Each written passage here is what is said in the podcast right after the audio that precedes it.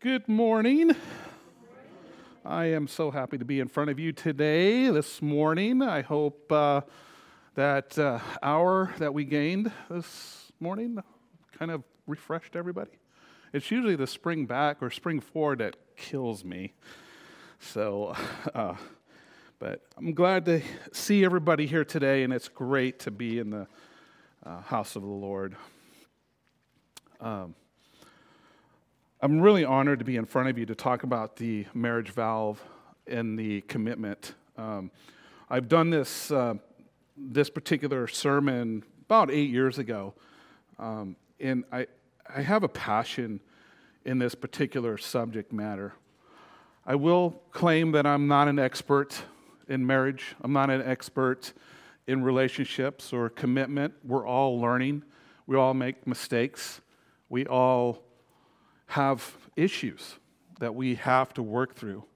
And um, today, I, I, wanted to end uh, with, with what Oli was preaching the last couple Sundays with the vision and getting to know the vision. And he talked to, about the different phases leading up to, uh, to marriage. I am excited to what the Lord has put on my heart to share with you this morning. Um, I'm married to a wonderful woman, Gretchen. Uh, we, we met as kind of a unique, um, she suffered a loss where she lost a, a great husband and a father uh, to two wonderful women, or two wonderful children, Megan and Matthew. Um, my marriage dissolved after 20 years, um, uh, it, and it hit me hard. It, it really did. I never knew that I would come to that point in my life where God would just throw me this this loop. And and he did. And uh, we uh, we brought forth I brought forth four wonderful children. She has two wonderful children. So at one time at the house we had six children. And if you ever been to our house it's really small. Um, so I had to hide the food from my kids. So that's that's what I had to do. Um, but we continued to build our relationship in the house with uh, our children and with each other. And uh, it's just great knowing what we've been through in the past and what I've been through in the past. I've, I've learned a lot, and God has put it upon my heart. It was a dark period in my life when I went through my divorce. Um, I never wanted it, and it just, it, it just was, it, it was what it was. And God had just given me that, that peace uh, that I, I could have taken the low road, but I took the high road. I took the high road. You know, you, you hear people that take that low road that just end up no good. You don't want to take the low road. You want to take the high road. Keep God first. And I had a support system at that time that put, put me through that whole ordeal, and I pulled through. So, um, for those that don't know a little bit about me, I, I grew up in a traditional family. I grew up in central Illinois. I went to school. Uh, in Chicago, right outside of Chicago, Olivet Nazarene University. I gained my uh, undergraduate degree in science, in chemistry, and then I went right into the military and served my country for 10 years. Now, you know, for someone coming out of the, the college uh, with a subject of science and, and chemistry, no wonder the military put me in a field which related to my, my, uh, my knowledge of chemistry. So I was in the chemical corps for the 10 years that I was in. I served in Desert Storm a little bit, and then uh, I did some really, you know, really fun stuff with chemicals and explosives. So it was a fun time during my time uh, uh, being in the military. Um, in the process, you know, I'm not, I wasn't from the Pacific Northwest. I didn't know about the Pacific Northwest. My ex wife brought me up here. She was from Washington State, and we moved out here in 94. I retired out of Fort Lewis, Washington, and we started to grow our family at that point. Um, looking back at my family, my parents, uh, you know, my parents were almost married close to 60, 60 years until my, my father passed away. And I can remember in the household, um, my father working really hard for, for us as a family, my mother working hard for us as a family. And I saw the, the issues. I saw the tension in their marriage growing up. Um, I remember plates throwing across the, the, the room. That's how bad my parents uh, had their fights. But in the long run, they learned how to adapt and, and really communicate some of the issues uh, that they had. And I learned from that because my parents set that example for me to follow moving into my relationships and my marriage. And it was great to see them grow during that time period. The last 20 years have been wonderful for them until my, well, of course, my father passed away and a couple years ago, and it was, it was a wonderful time for them. Um, and, it, and they were hardworking family. So that's, that is my background moving into the traditional um, family uh, of being uh, in a family that had parents that loved each other and loved their kids. Um, today, I'm afraid, I'm sad to say that I'm a statistic. I'm a statistic of divorce. There was a survey done a couple years ago uh, on divorce, and, and did you know the number one reason that marriages dissolve in America is that lack of commitment? Is that commitment? By one or more or both partners. Now, the divorce rate in 2020, this is COVID, was 2.9 persons per 1,000 people. Now, that's amazing because that is a 44.2% reduction in divorce rate in America over, over the 40 year period uh, span of our, our nation. Uh, that just floored me. It, it's improving. I don't know what the reason is. It could be our churches, it could be um, the culture that is changing in our, in our, in our nation. Um, and then, of yes, of course, there is a COVID 19 divorce rate, believe it or not. I'm not going to go into that. Last year, people were together, they were bogged down into their houses and, and, and shut down. So, of course, there was a lot of, of well, I would say tension, but a lot of, a lot of challenges there when you have two married couples living side by side for that amount of time when we were shut down for COVID. And then, uh, sad to say that over half of the children will witness the breakup of a parent. So, with this said, I'm here to speak to you about that commitment, the marriage vow. Uh, the commitment that you made when you got married. Young, single people, widows, you are the examples for our younger generation to follow, our younger uh, generation that needs our help in today's society.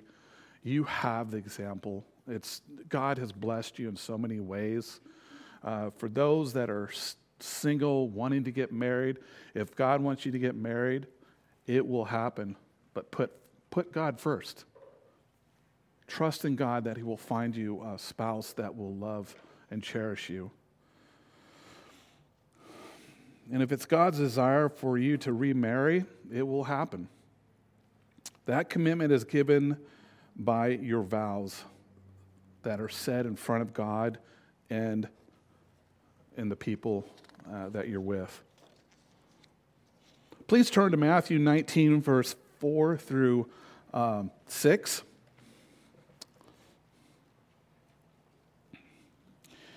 Now, Matthew uh, chapter 19, verse 4 through 6, the chapter is about divorce, but you got to remember, let's look back.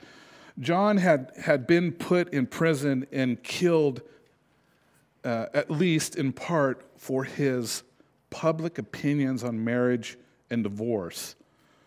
So the Pharisees at this point uh, were trying and hope to trap Jesus in a lie. So Jesus' response was Some Pharisees came to him to test him. They asked, Is it lawful for a man to divorce his wife for any and every reason? And Jesus replied, Haven't you read?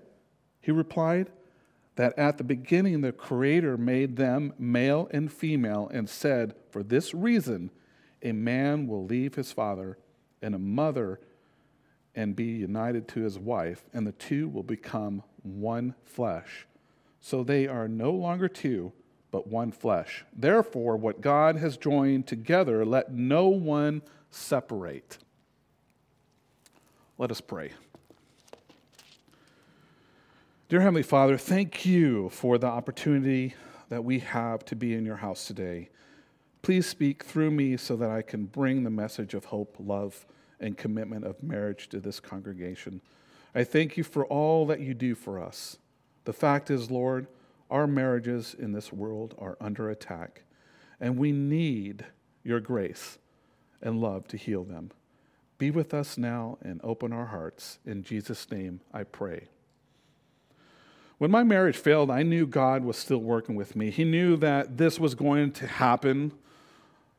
I explored every option for reconciliation until it became apparent that it wasn't going to work.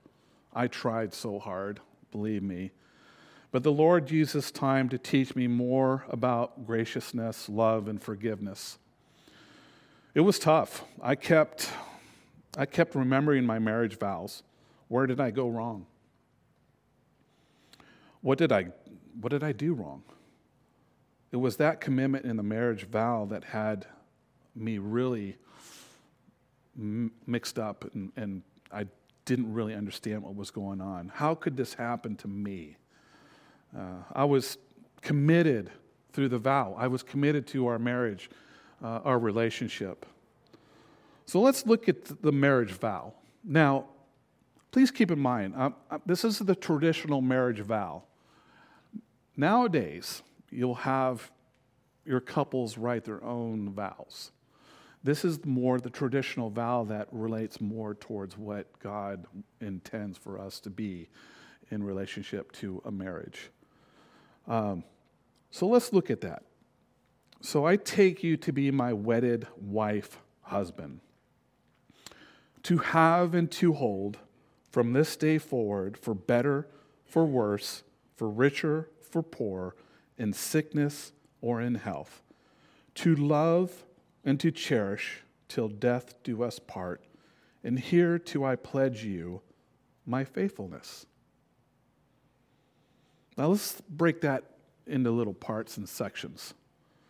I take you to be my wedded wife and husband. What's wedded? Joined in marriage of or relating to marriage, or closely attached or devoted. You're coming together as one, okay? The first step is being devoted together.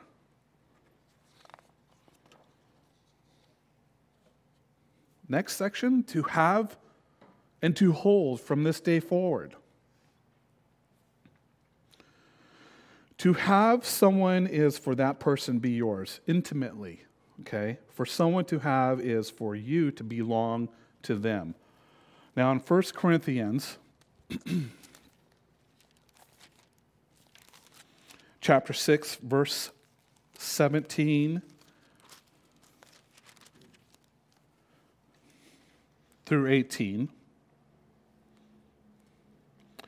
But whoever is united with the Lord is one with him in spirit. Flee from sexual immorality. All other sins a person commits are outside the body, but whoever sins sexually sins against their own body. Sex, believe it or not, is one of God's greatest gifts. It was, it was meant for the bond of the marriage. It implies that you will continue to show your spouse affection and give your spouse your body for as long as you are living. It's that tender love. Offering your body and your affection willingly, the day to day support. You should give a lot of yourself, have a healthy sex life, be committed to love, gentleness, tenderness, and giving, not taking, grabbing, or demanding. That's important, folks.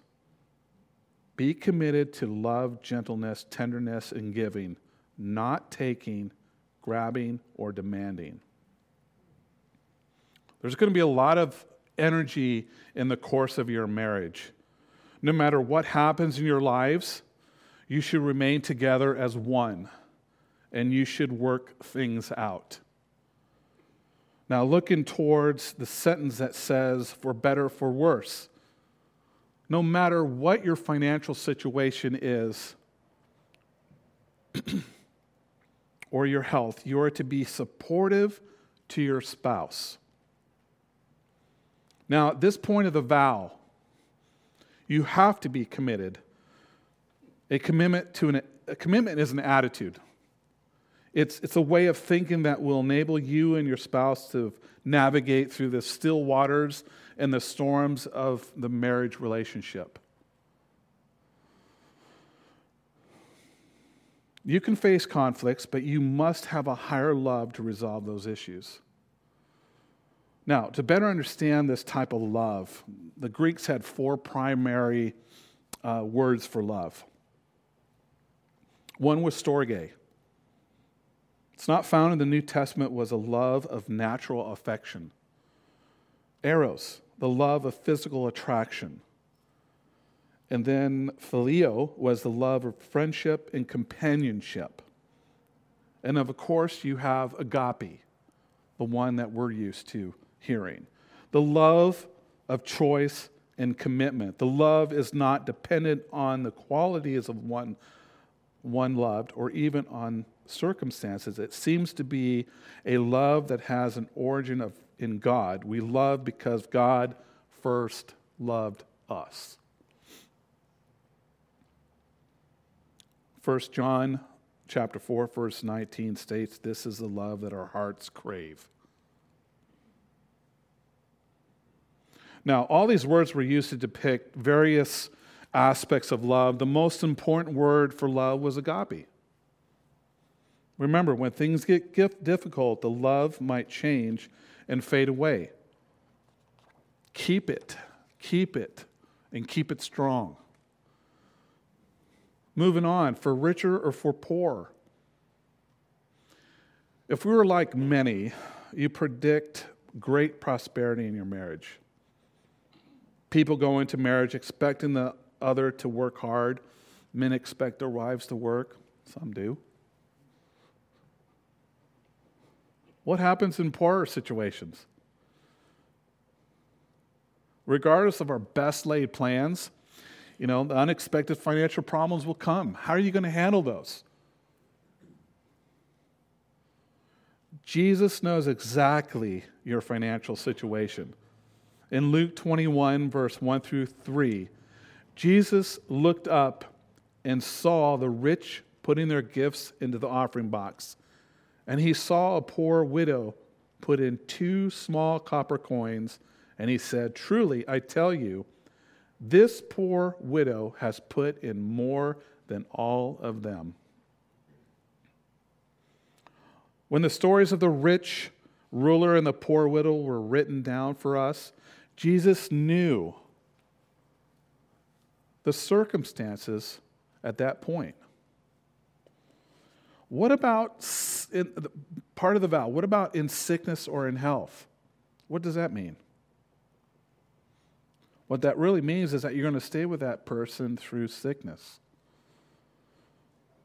Both play a part in the physical, emotional, and spiritual health of each other.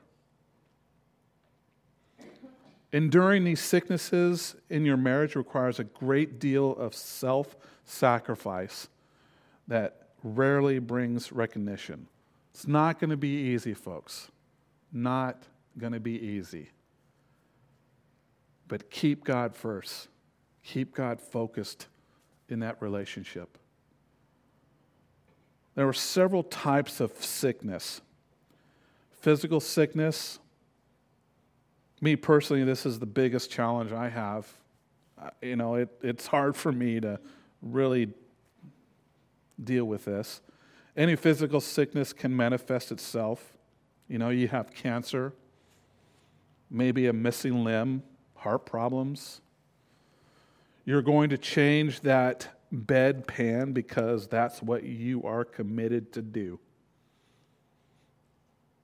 It is that unconditional act of love that will honor God in this situation.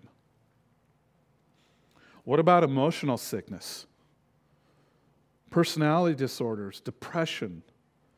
It is hard for a spouse to go down this route.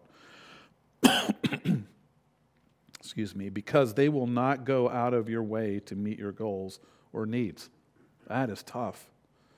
In 2 Timothy chapter 1 verse 9, he has saved us and called us a holy life not because of his own purpose and grace. This grace was given us in Christ Jesus before the beginning of time.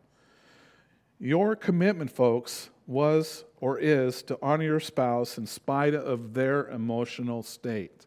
Period. And then there's spiritual sickness. We kind of refer this to the sins of omissions where we fail to be the person of God desires for us to be. The spiritual sick spouse may be prone to commit sin and treat their spouse as ungodly. Turn to Romans chapter 6, verse 12.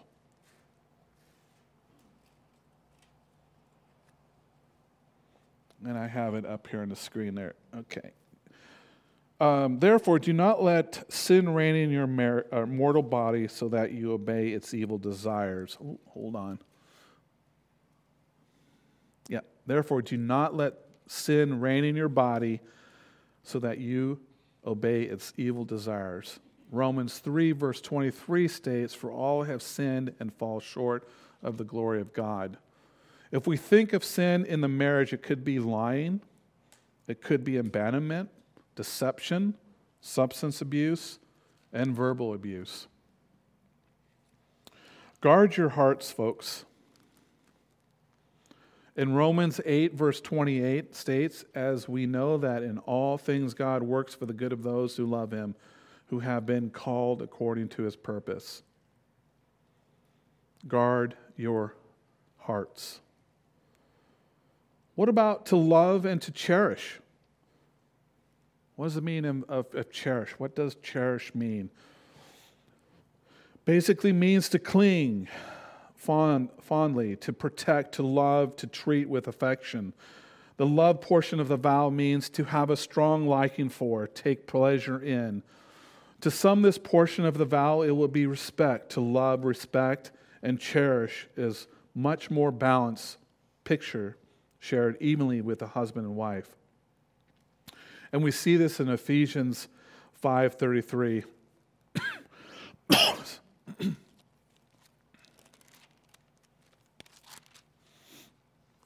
However, each one of you also must love his wife as he loves himself, and the wife must respect her husband.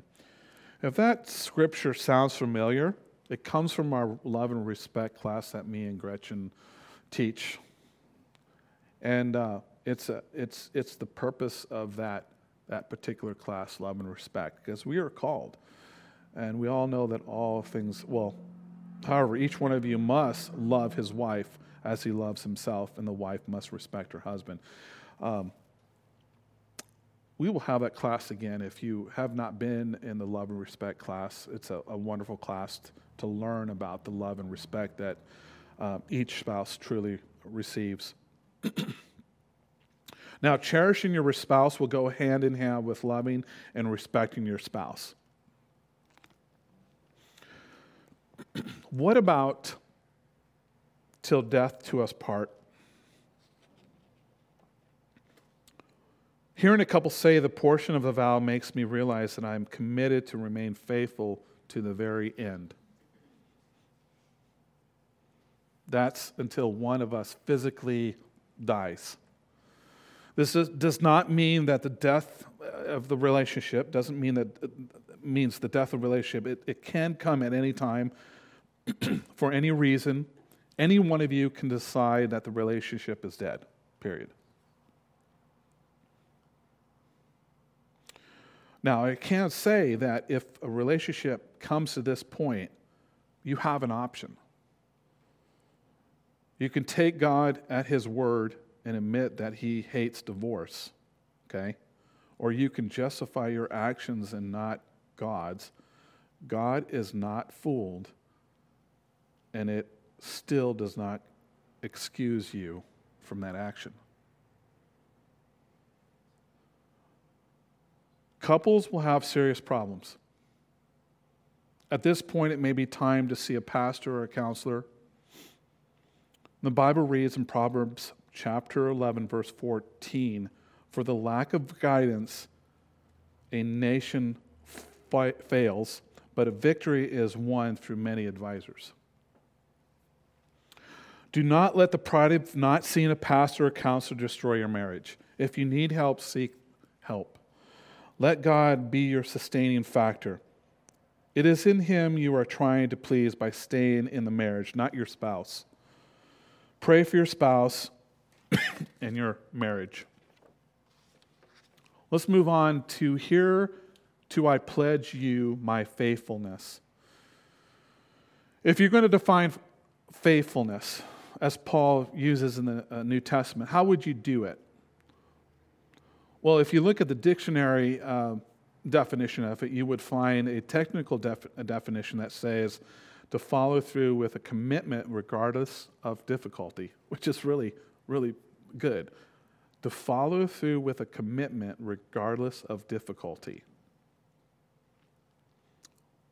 Faithfulness is just love hanging on. It is love saying, I will not quit. There may be under, misunderstandings, and it's hard to believe that he really does love the Lord because you see faithfulness and love always goes hand in hand. Faithfulness is love hanging on. I will not quit. I will not quit. Divorce is not an answer. In your bulletins, I've listed several several items to keep your marriage strong. These are just a few. Number one is keep your heart. What traits and qualities you, you your partner has. Uh, be kind and gentle to each other. Respect each other cherish the moments together. In difficult times, remember to love and support each other.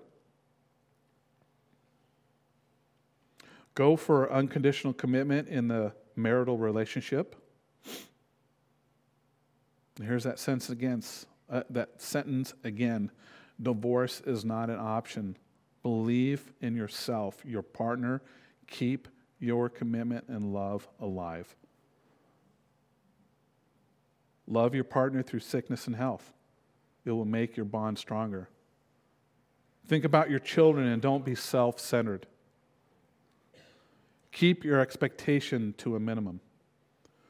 Taking responsibility, loving, commitment, and supporting each other will make your bond strong. Pray for your family and trust God and ask Him for His blessings and kindness. Folks, marriage is tough. It takes every moment to keep it going.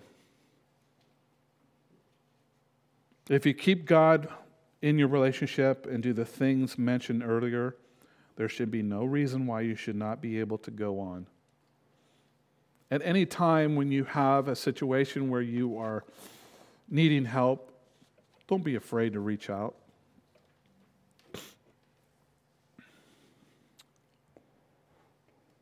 Let's talk about Rocky. This is Rocky. This story came out back in the Boston Globe. For 20 years, Rocky sat beside his wife's grave through every snow, snowstorm and every birthday to ensure the love of his life was never lonesome. At long last, the loving pair will finally reunite, resting in peace together.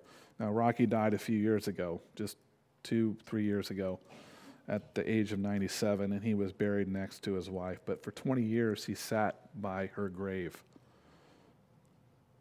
He was devastated by her passing. Rocky built a, a routine around his schedule, so each morning he would walk to the St. Uh, Joseph Cemetery in West Roxbury, Massachusetts, open his lawn chair next to Julia's plot, greet his wife, and then stay beside her without breaks for food or water until the cemetery closed for the evening and before returning home. Sometimes Rocky would sprinkle crumbs on the gravesite so the animals would keep his wife company. She was part of, he, he stated that she was part of me, so here I am, whole, Rocky said.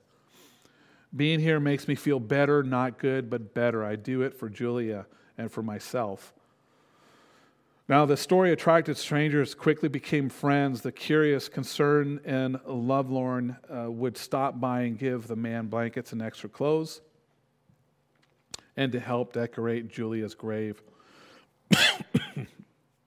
In exchange, Rocky shared stories of his underlying romance and help advise others on matters of love.